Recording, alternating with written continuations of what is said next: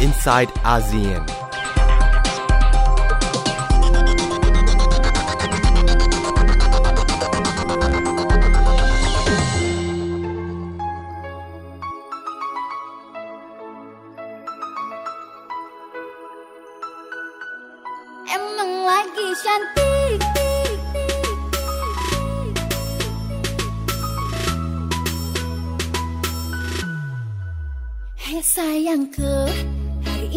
Aku cantik Cantik bagai bidadari Bidadari di hatimu. Hei sayangku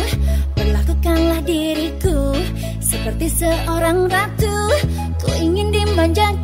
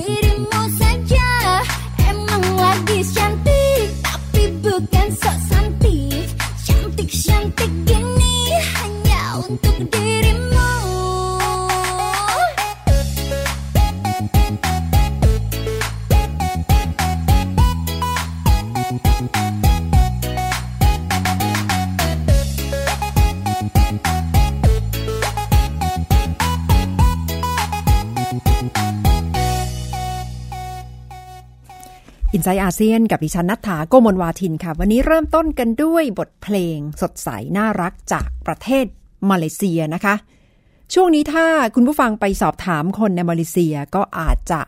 มีความรู้สึกออกมาเป็นสองด้าน ด้านหนึ่งก็อาจจะรู้สึกว่าประเทศดูแล้วกำลังสดใสกำลังได้เห็นความเปลี่ยนแปลงเรื่องใหม่ๆ ทางด้านการเมืองกำลังเกิดขึ้น คนรุ่นใหม่เองก็คงจะรู้สึกมีความหวังไม่น้อย แต่ถ้าไปคุยกับบางคนก็อาจจะบอกว่ากำลังจะได้เห็นฉากการเมืองแบบนักการเมืองเข้ามา สมคบคิด กลับมาเพื่อดูแลผลประโยชน์ตัวเอง แทนที่จะดูแลผลประโยชน์ของประเทศเหมือนกับว่าคุยกันแล้วผลประโยชน์ลงตัว ก็เดินหน้าทำงานอยู่ฝ่ายเดียวกัน แต่ทั้งหมดนี้ก็คงจะต้องให้เวลาล่ะค่ะ เพราะว่าจากที่ได้ติดตามการเมืองมาเลเซียตั้งแต่การเลือกตั้งเมื่อเดือนพฤษภาคมที่ผ่านมา จนถึงวันนี้กู่ไม่กลับแล้วสำหรับปาฏิหาริย์ที่เกิดขึ้นในหลากหลายรูปแบบ โดยเฉพาะชัยชนะอย่างถล่มทลายของดรมหาเทโมฮัมหมัด อดีตนายกรัฐมนตรี อดีตผู้นำพักร่วมรัฐบาลพักอัมโน ได้กลับมาเป็นนายกรัฐมนตรีอีกครั้งในวัย 92 ปี และตอนนี้ก็อายุครบ 93 ปีไปแล้วนะคะ ถือได้ว่า เป็นผู้นำที่สร้างปาฏิหาริย์และเป็นผู้นำประเทศที่อายุมากที่สุดในโลก ก่อนหน้าที่จะเข้าสู่สนามเลือกตั้งในวันนั้นคงไม่มีใครคาดคิดละค่ะว่าการเมืองมาเลเซียจะเปลี่ยนไปได้มากขนาดนี้ และภาพที่ดิฉันเพิ่งจะได้เห็นในช่วงต้นสัปดาห์ก็คือ อันวาอิบราฮิม อดีตรองนายกรัฐมนตรี อดีตรัฐมนตรีว่าการกระทรวงการคลัง เป็นทั้งอดีต คนทำงานใกล้ชิดสนิทสนม เป็นทั้งอดีตคู่แค้นเก่าของดรมหาเทโมฮัมหมัด ได้ชนะการเลือกตั้งซ่อม และสาบานตนเข้ารับตำแหน่ง เป็นสมาชิกสภาผู้แทนราษฎรของมาเลเซีย ซึ่งก็คาดการกันค่ะว่า อันวาอิบราฮิมกำลังก้าวเข้าสู่ ว่าที่นายกรัฐมนตรีคนที่ 8 ของมาเลเซีย เป็นความพยายามเป็นฉากทางการเมืองที่กำลังได้เห็น แล้วถ้าอ่านระหว่างบรรทัด คนก็อาจจะยังมีคำถามค่ะว่ามันจะเป็นไปได้ยังไง ที่คู่แค้นแทบจะไม่เผาผีกัน ในที่สุดแล้วมาจับมือกัน พูดจากันภาษาดอกไม้เต็มไปด้วยรอยยิ้ม แต่เป็นภาพที่เกิดขึ้นแล้วจริง ๆ ค่ะ ระหว่างอันวาอิบราฮิม และดร มหาเทมุฮัมมัดซึ่งอันวาก็ดูสงวนท่าทีนะคะ บอกว่า จะไม่ยอมรับตำแหน่งรัฐมนตรีใด ๆ ภายใต้การนำของดรมหาเทมฮัมหมัดอยากจะให้ท่านได้ทำงานอย่างเต็มที่ได้มีพื้นที่ในการทำงานในการตัดสินใจ และเดินหน้าเพื่อการปฏิรูปทางการเมือง ช่วงนี้อันวาบอกว่าก็จะขอทำงานในความรับผิดชอบของตัวเอง ก็จะคุยกับนักคิดนักเศรษฐศาสตร์ นักวิชาการ นักสังคมศาสตร์ นักการนโยบายสาธารณะ เดินสายต่างประเทศเพื่อที่จะพยายาม เปิดหูเปิดตาให้มากที่สุด นั่นเป็นคำบอกเล่าของอันวาอิบราฮิม ในฐานะสมาชิกสภาผู้แทนราษฎรหมัดหมาดเลยนะคะ ดิฉันก็สนใจค่ะว่าแล้วสื่อในอาเซียนมองกันอย่างไร มีบทวิเคราะห์ของสำนักข่าวจาการ์ตาโพสต์แห่งอินโดนีเซีย บอกว่า แม้เห็นทั้งอันวาอิบราฮิมและมหาเทมฮัมหมัดก็ต้องยอมรับว่าเป็นเสมือนหัวใจสองดวงที่เต็มไปด้วยความกล้าหาญเป็นผู้นำที่มีความห้าวหาญมีความกล้าหาญและรู้สึกภาคภูมิใจกับทั้งสองคนและประเทศมาเลเซียไปด้วย เพราะว่าที่จริงทั้งสองคนก็อาจจะต่างฝ่ายต่างเห็นแก่ตัว สลัดความแค้นไม่ออก แล้วก็เดินหน้าจ้องแต่จะล้างแค้นกัน แต่ภาพแบบนั้นไม่ได้เกิดขึ้น เพราะเมื่อทั้งสองคนทำใจได้ มาร่วมมือกัน กลายเป็นพักร่วมฝ่ายค้าน หันมาต่อสู้เพื่อประเทศในการเลือกตั้งที่ผ่านมา ก็ทำให้ช่วยกันสร้างปฏิหารให้เกิดขึ้น ตรงนี้ล่ะค่ะที่ผู้สื่อข่าวเองทั้งในมาเลเซียและนอก ประเทศมาเลเซียก็มองว่าเป็นความกล้าหาญเราะว่าทั้งสองคนเนี่ยหมายมั่นปั้นมือแล้วว่าจะต้องตรวจสอบให้ได้ เรื่องการทุจริตคอร์รัปชันกองทุนวัน MDB ซึ่งเกิดขึ้นในยุคของอดีตนายกรัฐมนตรีนาจิปราซัก และเป็นเรื่องที่ดรมหาเทมฮัมมัดออกมา ทั้งปราศัยหาเสียงแสดงจุดยืนอย่างชัดเจน ว่าภารกิจในช่วงท้ายของชีวิตของเขาก็คือโค่นนาจิปราซักให้ได้ นาจิปราซักนี่ เป็นอีกเด็กสร้างอีกหนึ่งคนของดรมหาเทโมฮัมหมัดนะคะ พอมาเจอลูกนี้เข้า ทั้งอันวา ทั้งดรมหาเท ช่วยกันเข้ามาทำงาน และบอกว่าต้องการที่จะตรวจสอบ กองทุนวัน MDB และการทุจริตเส้นทางการเงินที่เกิดขึ้น ก็เป็นเรื่องที่ประชาชนติดตามแล้วค่ะว่า จะสามารถทำให้เกิดขึ้นจริงได้หรือไม่ ภายใต้การนำของทั้งสอง เมื่อนายกรัฐมนตรีมหาเทโมฮัมหมัดกำลังเป็นผู้นำประเทศ อีกด้านหนึ่ง คนก็คงจะกำลังรอดูแนวทางการต่อรองของรัฐบาลมาเลเซีย กับการพูดคุยกับประธานาธิบดีสีจิ้นผิง ผู้นำแห่งประเทศจีน ดรมหาเทตอนเข้ามารับตำแหน่งก็ดูแข็งขันดูขึงขังอย่างมาก พร้อมประกาศว่า จะขอถอนการลงทุนจากประเทศจีน ทุกโครงการ โดยเฉพาะจะขอยืดเวลาการก่อสร้าง การตกลงในเงื่อนไข การก่อสร้างรถไฟความเร็วสูง ในประเทศมาเลเซียออกไป ตรงนี้ก็เป็น แนวทางของนายกรัฐมนตรี นายกรัฐมนตรีมหาเท โมฮัมหมัด ซึ่งเชื่อว่าหลาย ๆ ประเทศกำลังจับตามองนะคะ เพราะว่าขณะนี้ไม่ใช่ความลับแล้วล่ะค่ะ ท่าทีของ ผู้นำมาเลเซียกับผู้นำของประเทศจีน เพราะฉะนั้นก็ต้องดูว่าเมื่อมาทำงานลงเรือลำเดียวกันแล้ว ในฐานะ นายกรัฐมนตรี ในฐานะสอสอหมัดหมาดของรัฐสภามาเลเซีย อันวาอิบราฮิมจะทำได้มากน้อยแค่ไหนนะคะ ตอนนี้อันวามีภรรยาก็คือดรวันอาซิซาเป็นรองนายกรัฐมนตรีอยู่ ส่วนตัวเขาเองก็คือสอสอ เขตพอร์ตดิกสันที่เพิ่งจะชนะการเลือกตั้งซ่อมไปค่ะ อันวาให้สัมภาษณ์กับสื่อมวลชนบอกว่า ดีใจมากที่ได้กลับมาทำงานในรัฐสภาอีกครั้ง ที่ผ่านมาก็เคยถูกลิดรอนสิทธิ์หลายต่อหลายครั้ง ต้องถูกจำคุก ถูกตัดสิทธิ์ ไม่มีพื้นที่ให้อุทธรณ์คดีด้วยซ้ำแต่จากนี้ไปก็หวังว่ากระบวนการยุติธรรมจะ ได้รับการพัฒนาให้มีความเป็นธรรมมากยิ่งขึ้น บทบาทของเขาในการทำงานร่วมกับรัฐบาลเขาบอกว่า เขาได้บอกกับดรมหาเทแล้วว่าจะให้การสนับสนุนและพยายามช่วยงาน ผ่านการปฏิรูป รัฐสภา และช่วงเวลานี้ก็จะให้พื้นที่ในการทำงานกับท่านนายกรัฐมนตรี เพื่อที่จะไม่ต้องรู้สึกว่าถูกกดดันมากเกินไปในแง่ของ เวลาและแรงกดดันจากภาคประชาชนนะคะ อันวาบอกว่าทุกวันนี้ดีใจกับตำแหน่งนี้ที่ได้ค่ะ นั่นแหละค่ะ เป็นเหมือนกับสัญญาสุภาพบุรุษ เพราะว่าก่อนหน้านี้ ดร มหาเทก็บอกไว้แล้วว่า จะ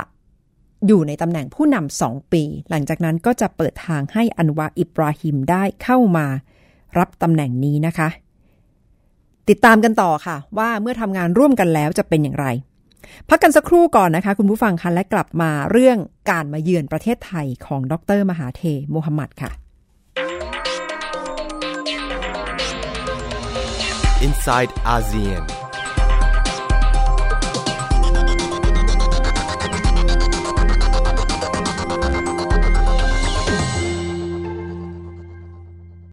คุณรู้ไหมความรู้ดีๆ ไม่ได้มีอยู่แค่ในหนังสือ ทีวีเหรอ YouTube เหรอ ไม่ใช่ นี่เลยไทย PBS Radio มิติใหม่ของการรับฟังข่าวจากไทย PBS Radio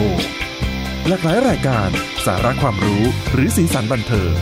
รับฟังง่ายๆ ทางออนไลน์ไทย PBS Radio com และทางแอปพลิเคชันไทย PBS Radio อืม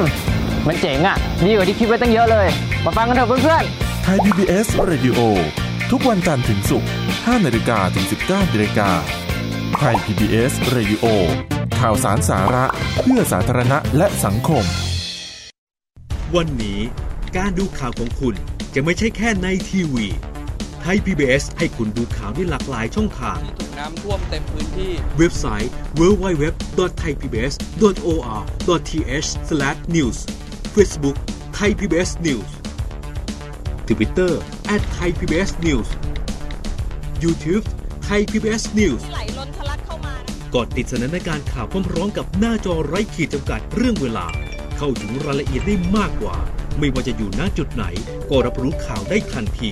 ดูสดและดูย้อนหลังได้ทุกที่ กับ 4 ช่องทางใหม่ข่าวไทย PBS ข่าวออนไลน์ ชับไว้ในมือคุณ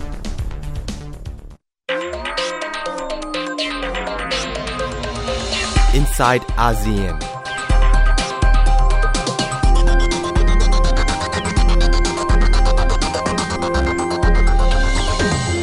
คุณผู้ฟังกำลังอยู่กับ i n s i ซต์อาเซียนดิฉันนัฐาโกโมลวาทินดำเนินรายการค่ะ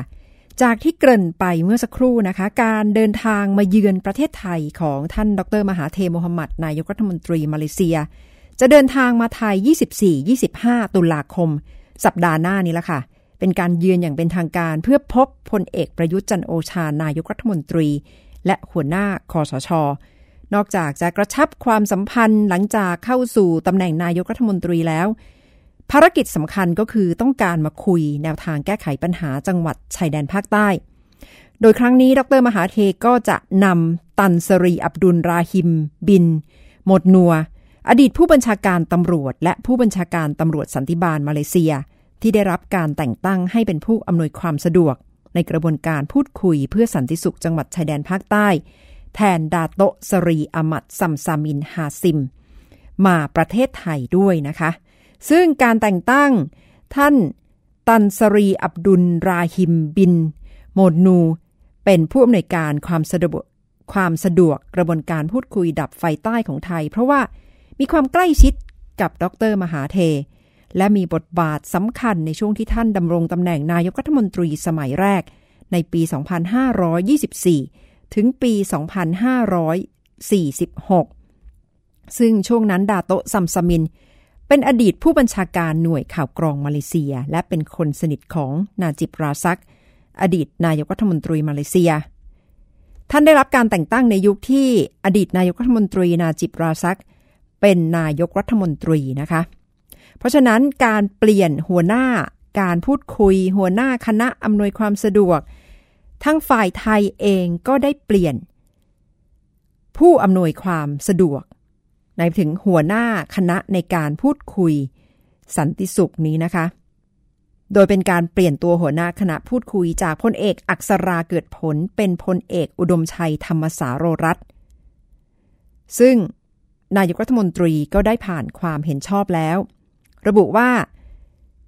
จากนี้ไป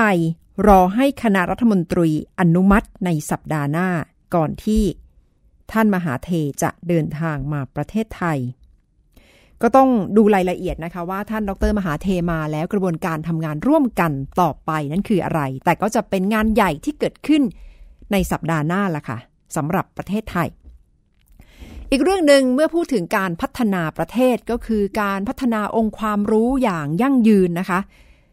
แล้วที่ผ่านมาไทยไปทำอะไรผิดฝาผิดตัวตรงไหน ความรู้ถึงยังดู ล้าหลังต่ามประเทศอื่นอย่างมาก ดิฉันคุยเรื่องนี้กับ ดร สมเกียรติตั้งกิจวานิชประธานสถาบันเพื่อการพัฒนาแห่งประเทศไทยหรือ TDRI ค่ะมองข้ามไม่ได้จริง ๆ เลยใช่ไหมคะ เรื่องของความรู้เนี่ยค่ะใช่เลยครับ และปีนี้นะครับ ทางคณะกรรมการมอบรางวัลโนเบลนะครับในด้านสาขาเศรษฐศาสตร์ จึงมอบรางวัลให้กับนักเศรษฐศาสตร์คนหนึ่งครับ ที่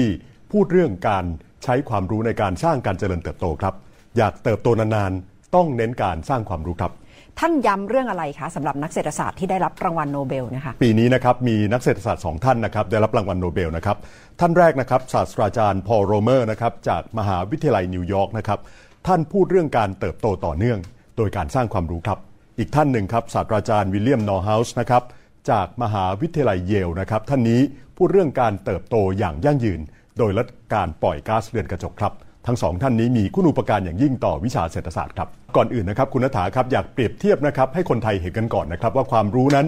สำคัญขนาดไหน ทั้งการสร้างความรู้การใช้ความรู้ครับ เปรียบเทียบประเทศที่คนไทยรู้จักกันดีคือเกาหลีใต้นะครับ ทราบไหมครับ 70 ปีก่อน เกาหลีใต้กับไทยนั้นรวยเท่าๆกันเลยนะครับ แต่ว่ามาถึงปัจจุบันครับเกาหลีใต้มีรายได้ต่อหัวเป็น 5 เท่าของคนไทยครับสองประเทศนะครับเกิดมาดูเหมือนว่าสูสีกัน มาถึงจุดหนึ่งทำไมต่างกันได้มหาศาลขนาดนั้นครับ แต่ว่าพูดถึงประเทศพัฒนาก่อนนะครับ ประเทศอื่นๆ พัฒนาขึ้นมาได้นั้น ต้องเน้นการสร้างความรู้ครับ และผลงานของศาสตราจารย์พอลโรเมอร์นะครับที่ได้รับรางวัลโนเบลนะครับท่านก็พูดไว้ว่าความรู้นะครับสำคัญมากเลยต่อการสร้างความมั่งคั่งของประเทศครับ ทุกประเทศจะต้องมีหน่วยสร้างความรู้ที่เข้มแข็ง หากอยากพัฒนาไปไกลๆนะครับ ความรู้นั้นสร้างได้นะครับ ไม่ใช่ภาครัฐอย่างเดียว กลไกตลาดก็สามารถสร้างความรู้ได้ครับ แต่ว่าภาครัฐนั้นนะครับ จะช่วยสร้างความรู้ได้ให้กับประเทศนะครับ ในการลงทุนวิจัยพัฒนา และก็การคุ้มครองทรัพย์สินทางปัญญาครับ ท่านอาจารย์โรเมอร์นะครับที่ท่านได้รับรางวัลโนเบลสาขาเศรษฐศาสตร์ก็เป็นเพราะว่าท่านแยกนะครับว่าการสร้างความมั่งคั่งจากอดีต มาจนถึงปัจจุบันนั้นมันแตกต่างกันอย่างไร ในอดีตนะครับเราเน้นการสร้างวัตถุนะครับการลงทุนในด้านกายภาพครับท่านบอกว่าวัตถุนั้นนะครับมันต้องแย่งกันใช้นะครับ เช่น ถ้าเรามีแบตเตอรี่ 1. หม้อนะครับเอาไว้สำหรับรถยนต์ มีแบตเตอรี่หม้อเดียวใช้ได้กับรถคันเดียวครับ แต่ถ้าเรามีความรู้นะครับมีสูตรสำหรับการทำแบตเตอรี่สำหรับรถไฟฟ้า สูตรสูตรเดียวสามารถทำให้เกิดแบตเตอรี่จำนวนมากใช้กับรถหลาย ๆ คันได้ โดยที่ ความรู้นั้นไม่ต้องแย่งกันใช้นะครับในขณะที่ถ้าเป็นวัตถุทางกายภาพต้องแย่งกันใช้นะครับที่สำคัญครับท่านบอกว่าความรู้มันมีหลายอย่าง มันมีตั้งแต่ความรู้พื้นฐานทั่วไป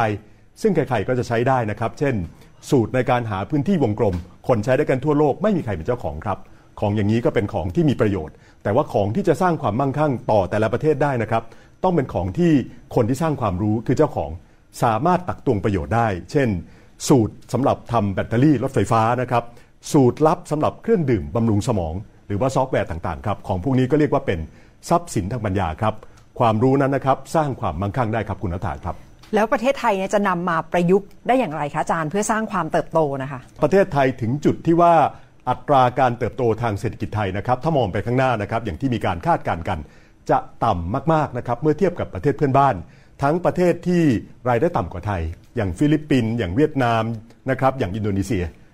ซึ่งก็ไม่ใช่เรื่องแปลกอะไร เพราะประเทศที่รายได้ต่ำกว่ามักจะเติบโตเร็วกว่าครับ แต่ที่น่าแปลกใจก็คือประเทศไทยจะเติบโตช้ากว่าประเทศที่มีรายได้สูงกว่าประเทศไทยด้วยซ้ำอย่างเช่น จีนและก็มาเลเซียครับเพราะฉะนั้นประเทศไทยถ้าจะเติบโตต่อไปนะครับต้องคิดใหม่ในเรื่องการลงทุนครับ ประเทศไทยลงทุนทางวัตถุไม่น้อยเลยนะครับ เราสร้างโครงสร้างพื้นฐานสำหรับทำอุตสาหกรรมกัน มามากพอสมควรนะครับ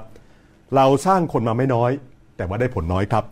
เรียนกันมากมาย แต่ว่าคุณภาพนั้นเป็นที่น่าสงสัยครับ แต่ที่สำคัญที่สุดครับ เราลงทุนสร้างความรู้น้อย แล้วก็ยังได้ผลน้อยอีกนะครับ หน่วยสร้างความรู้ของเรา สร้างความรู้ที่แปลงเป็นเงินได้น้อย เรียกได้ว่ามีประสิทธิภาพไม่ค่อยสูงกัน จึงสร้างความมั่งคั่งไม่ได้ครับ และนี่แหละครับก็คือสิ่งที่ประเทศต่างๆเขามองว่าเหตุใดประเทศไทยจะไม่สามารถเติบโตไปได้อย่างที่เคยเป็นมาครับ ยังพอจะมีเวลาปรับใช่ไหมคะอาจารย์ อันนี้เป็นอัตราการคาดการการเติบโต จะต้องไปลงทุนตรงไหนถึงจะให้การเติบโตยั่งยืนและสูงขึ้นค่ะเราต้องตระหนักอย่างแรกเลยนะครับ ว่าต่อไปปัจจัยในการสร้างความมั่งคั่งนะครับ ไม่ใช่วัตถุทางกายภาพอีกต่อไป งานของศาสตราจารย์โรเมอร์บอกว่าจะโตนานๆนะครับต้องเน้นการสร้างความรู้ครับ ปัญหาก็คือไทยลงทุนสร้างความรู้น้อย ได้ผลยิ่งน้อยครับ ต้องลงทุนสร้างความรู้เพิ่มอีกเยอะเลยนะครับ และก็ต้องสร้างความรู้ประเภทที่ สามารถไปต่อยอดสร้างความมั่งคั่งได้ ประเทศไทยพูดกันเยอะนะครับว่าเราขาดการวิจัยพื้นฐาน ซึ่งก็เป็นสิ่งที่ถูกต้องนะครับ แต่ว่าการวิจัยพื้นฐานนั้น สร้างความมั่งคั่งโดยตรง ได้ค่อนข้างยากครับ ต้องไปเน้นการวิจัยประยุกต์นะครับการพัฒนาเชื่อมโยงกับกลไกตลาดว่า งานสร้างความรู้ของหน่วยสร้างความรู้ประเทศไทย ไม่ว่าจะเป็นสถาบันวิจัยนะครับไม่ว่าจะเป็นมหาวิทยาลัยของรัฐนั้น สร้างมาแล้วเอาความรู้ไปใช้ในเชิงพาณิชย์สร้างความมั่งคั่งได้จริง ๆ ครับ คือที่ผ่านมาอาจจะไม่ได้ขาดหน่วยงานด้านการวิจัย แต่ว่ายังขาดการเชื่อมโยงประยุกต์ใช้จริง ๆ ใช่ไหมคะครับผมมองว่าปัญหาใหญ่ก็คือการเชื่อมโยงไปใช้จริงนะครับ แล้วก็การเอาไปใช้จริงนะครับ บางครั้งไม่ต้องสร้างความรู้เองด้วยซ้ำนะครับ จะมีตัวอย่างครั้งหน้าคุยกันว่า มีวิธีที่รวดเร็วกว่าในการสร้างความรู้ด้วยซ้ำไปครับคงไม่ต้องมานั่งเถียงกันอีกแล้วนะคะ ว่าความรู้นั้นดีอย่างไร และจะช่วยเสริมศักยภาพทั้งแง่รายบุคคล องค์กร ระดับประเทศอย่างไร โจทย์ของประเทศไทยก็คงจะอยู่ที่ว่าเมื่อมีงานวิจัยต่างๆ แล้วจะต่อยอดนำกลับมาพัฒนา ภาคส่วนต่างๆ ได้อย่างไรตรงนี้ล่ะค่ะ ที่เชื่อว่าเป็นโจทย์ที่หลาย ๆ ท่านรู้แล้วว่าเป็นโจทย์ แต่จะหากุญแจเพื่อไปไขโจทย์นี้อย่างไร หลาย ๆ หน่วยงานก็คงจะพยายามกันอยู่นะคะ แต่ถ้าช่วยกันไม่ให้ความรู้นั้นหยุดนิ่ง พยายามค้นคว้าต่อยอด และนำไปปฏิบัติจริง ๆ แต่ละคนแต่ละวงการก็น่าจะช่วยยกระดับ ทั้งในระดับปัจเจก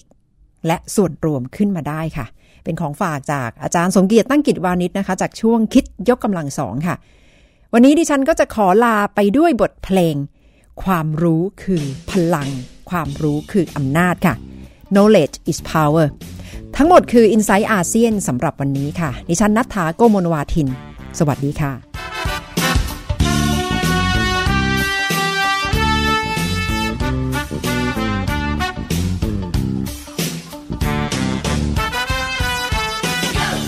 Hey